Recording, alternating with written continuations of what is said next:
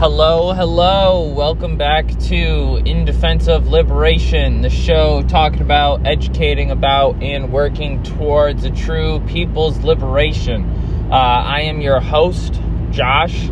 Uh, welcome to the show. If this is your first time tuning in, uh, thanks for uh, showing up. Hopefully, it'll be a good show for you. Uh, if you're coming back, thanks for coming back. Um, yeah, so let's uh, let's get into it. Um, today I wanted to talk about. Uh, so, first and foremost, for those of you who don't know, at the end of 2020, I wrote a book. It's called um, Liberation is Irresistible. Um, and I talked about it for a really long time. Talked about how I was going to re- release it on PDF. Talked about how I was going to try to publish it. Yeah. So, um, I don't really like how it turned out anymore um, because I have done a lot of reading, I've done a lot of self critiquing, I've done a lot of educating in like the last two months since I finished the book.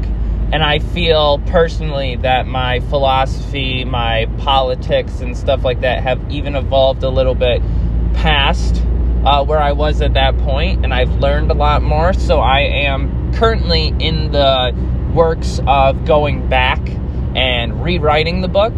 Um, I'm not rewriting it from scratch. I'm just reading it, seeing what I like, seeing what I don't like, and you know, adding stuff in the middle. So that's uh, that's in the works right now. Um, but the reason why I bring that up is because that has been yet again on my mind. You know, people's liberation um, is incredibly important to me. I mean, it, the name of the show is In Defense of Liberation. Um, but I feel like a lot of people right now don't know what that means, right? What what is liberation? What is uh, people's liberation as opposed to some other form of liberation? Um, so I wanted to kind of give you just a little 15 minute rundown of what it is that I really, you know, want. Uh, what my theory and my philosophy is, why I why it is kind of I named the show what I named it, right? And why my book is named what it's called. So, in 1961, a UN uh, resolution talking about the uh, right for nations to self determine stated that um, liberation is irresistible and irreversible, right? And that line really stuck with me. And uh, if you don't know, if you weren't around when I was talking about the book a couple months back, um, Vijay Prashad, great author, fantastic historian, and Marxist. Uh, if you don't know who he is, go ahead and look him up. He's amazing. Uh, he was on a podcast called Guerrilla History, uh, where he brought this resolution up and he brought this this sentence up, and it really struck me and obviously, it stuck with me because, I mean, here we are in 2021. My whole podcast direction changed. I wrote a book about it and everything, right? But people's liberation is really a complex and nuanced idea in some aspects because a lot of our current politics, a lot of our current uh, education and a lot of our current social and uh, philosophical structures don't really give us any kind of a picture for what it is that I mean when I say people's liberation. So let's talk about that. In the United States, of course, we are told since the day we are born that we live in the land of the free and the home of the brave. Now, what that means is a little bit more complicated than I think most people take it as. You know, when we're told we live in the land of the free, nobody tells you the land of what free people. Who are free in this land of the free? Um, because unfortunately, if you have lived in America for longer than, you know, a conscious minute, um, then you are probably aware that not everyone is equally as free as uh, it is supposed that we are. For example, um, black folks in this country certainly are not equally as free as someone like, I don't know, Joe Biden or Donald Trump, right? Um, LGBTQ plus community folks are not equally as free as upper class white folks. Okay? Unfortunately, in American society today, whether you want to agree with me or not, I don't really care. There is an unequal, or I guess I should say unequal, and unjust structure to our society. Why is that, right? I mean, a lot of us want to talk about the fact that this exists, but not a lot of us have the conversation about, okay, why? Because unlike a lot of conceptions about the world, I do not have the conception that all of these things just came to be, right? Um, all of these things developed due to material condition, due to realities that existed, and decisions, and you know goals and objectives and circumstances that all happened to coalesce and led to what we now have today. So the reason why there is this unequal and unjust structure to our society is not because, you know, the Democrats or the Republicans are evil.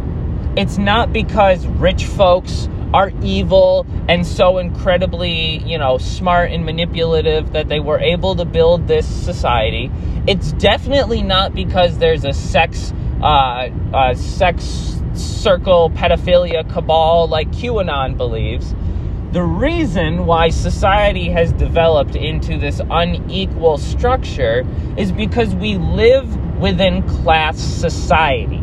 Now, I know a lot of folks, maybe not folks who are listening to this show, but I know a lot of folks have trouble understanding this conception of class society because our conception of what the word class means is usually like, oh, they're classy, like, oh, they're they're bougie or whatever, which in and of itself is a disgust, disgusting uh, phraseology. But we don't really have an understanding for what class means because, again, nobody really teaches us this shit. So we have to learn it ourselves. What class means is pretty simple when you boil it down, actually. What it means is that there are two, or, I mean, if you want to boil it down to more technical, let, let's not do that. There's there's two groups within society, right? There are the groups who are in control, and those are you know your rich elites, your politicians, you know your your upper your upper folks in society. And then you have the folks who are under control. You have your working class people, the, the groups of us who have no determination, no uh, uh, agency, no control over our own lives, but also the society we live in, right? And I know to some people that might be a little bit daunting, and they might say, well, wait a minute, no, we do have power in this society to make change. We can vote people into office, we can do petitions, we can do boycotts well, I guess boycotts is another thing than the group that I'm talking about, but there are folks who believe that within the structures of our society today, there are built in mechanisms by which the people have the power to create change. Um, unfortunately, that is simply not true. We have built into our system, into our society, structures that look like, aesthetically, uh, appear as if they are to give the people the tools and the mechanisms to create the change that they need, such as voting, such as representative, you know, House of Representatives and stuff like that. However, I mean, not for nothing, if you if you pay attention to the way society has developed in the last hundred years, there's been thousands of representatives in the House. There's been hundreds of thousands of people in the Senate. There's been hundreds of different representatives in different houses of government, local, state, and federal. And yet, how different today is society truly than it was 100 years ago, 200 years ago, 250, 300 years ago? Unfortunately, because of the way that we have uh, had our society structured for us, that change has not really come, right? And to some folks, that's because we haven't had the right people in there. But to others, such as myself, it's because we understand that those structures actually are in place to just give us the idea that we have power, when in fact, there is no power to be had by the majority of people alive today inside and outside the borders of the United States. But we're we're talking about the United States specifically right now. So what people's liberation is, in my mind, right, is a complete and utter restructuring of society. We understand that right now, again, there are those two groups of people, those in control and those under control because of that, there is, you know, of course, like we said, very few avenues of change which are made available to the people within the structures that exist today. So we have to build new structures. And on top of that, if you look at the amount of people in those two groups, you have a very small, minuscule amount of the population which exists in that group, which is in control of society, and you have the majority of folks who exist within that group who is under control of society, lacks agency, lacks determination in their own lives, in their own society. That's the majority of people. 99% by some estimates, right? So, in my mind, what a people's liberation is, is a flip flop of that you have in the truest Marxist form a turning on its head of society. You take the majority of folks who are currently subject to society, made subordinate within the society we exist in today, and you make them the dominant force in society. You give the masses power. Now, of course, this isn't just a snap of the fingers, okay, guys, here's the power. No, there's a huge, you know, there's so much theory that we could talk about and read, but that's not what we're here to talk about right now of transitionary periods, right? But what what the goal is, the end goal is a complete flip-flop of society where the 99% are now in control and the 1% who was under, you know, who was in control for as long as class society has existed, right? And make them the subordinate ones. Now, what this means in like true, you know, real terms is you completely abolish the structure of representative democracy. You completely abolish this ridiculous conception that the quote unquote uh, democracy that exists now in America and other places like it, which is not a democracy by any any stretch of the word.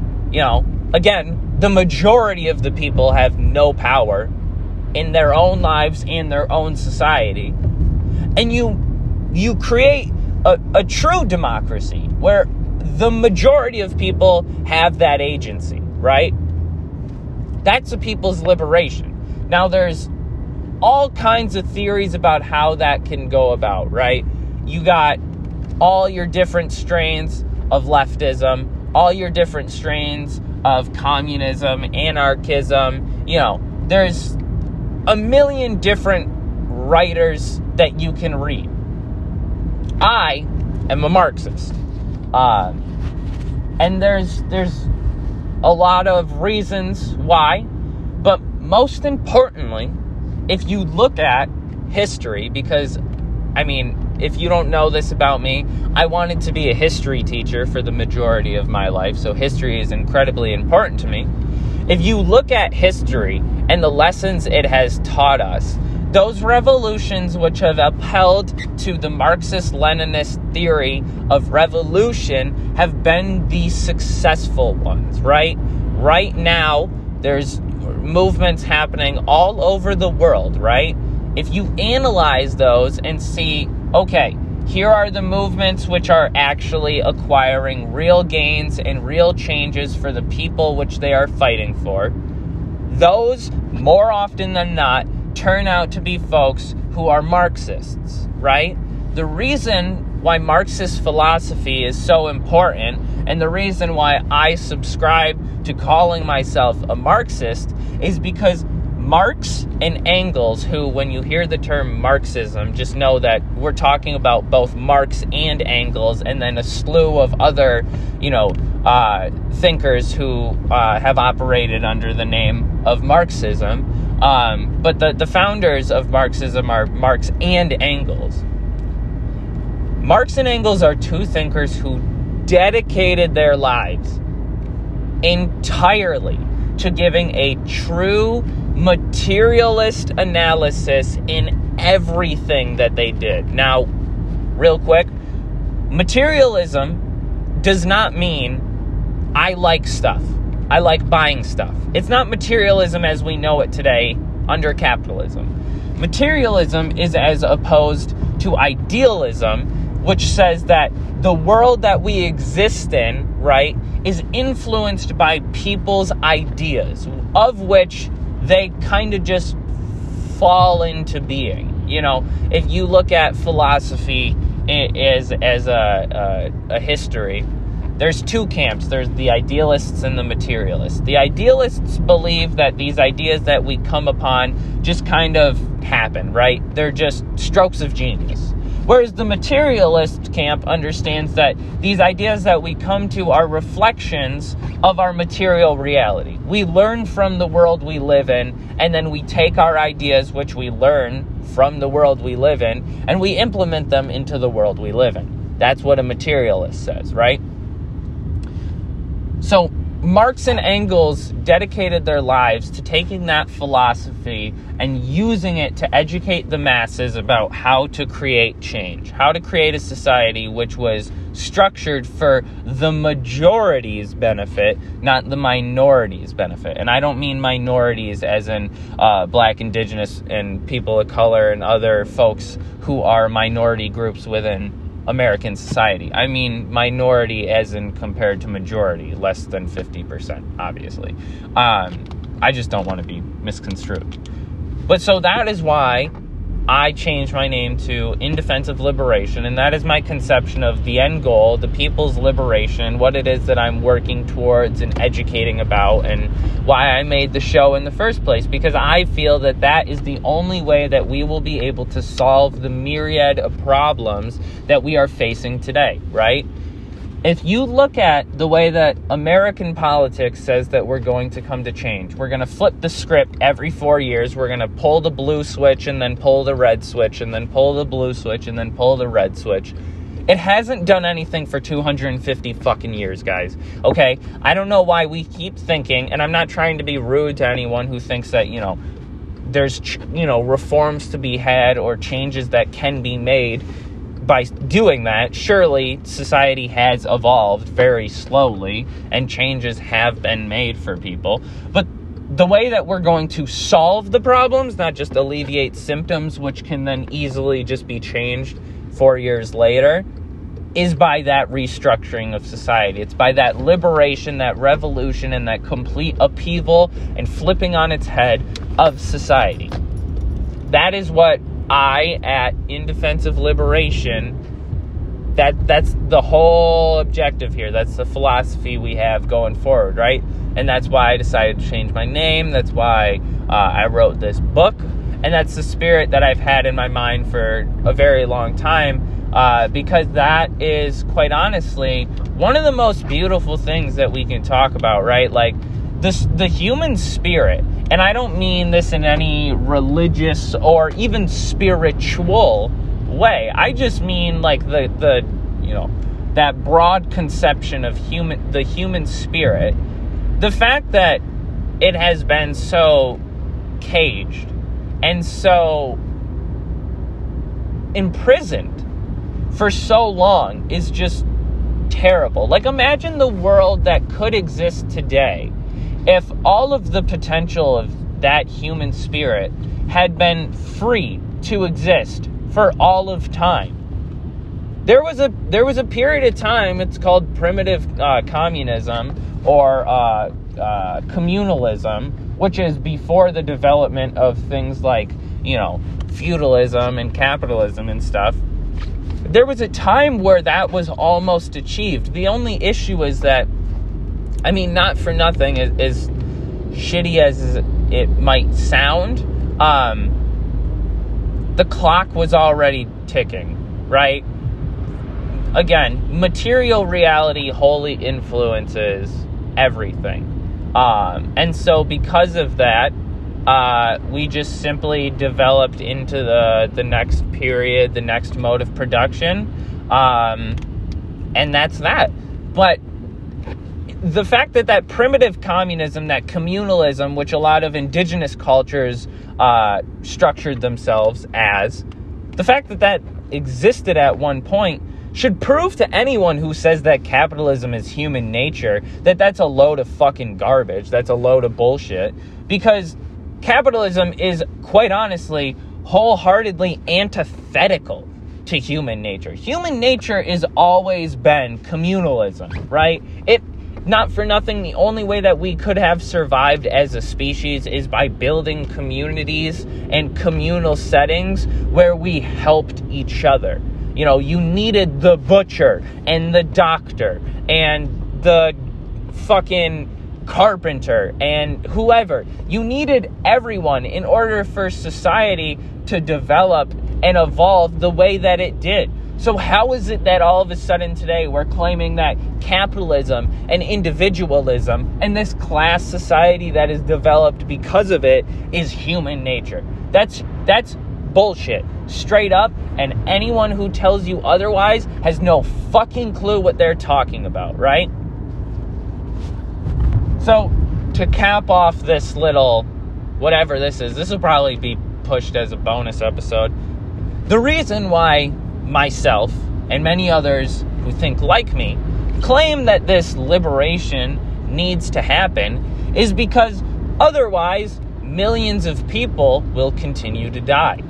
Under capitalism, the system which says that profit is far more important than survival of the human race, um, has literally not only killed millions of people by withholding things like food, shelter, water, medicine, and other things like education, housing.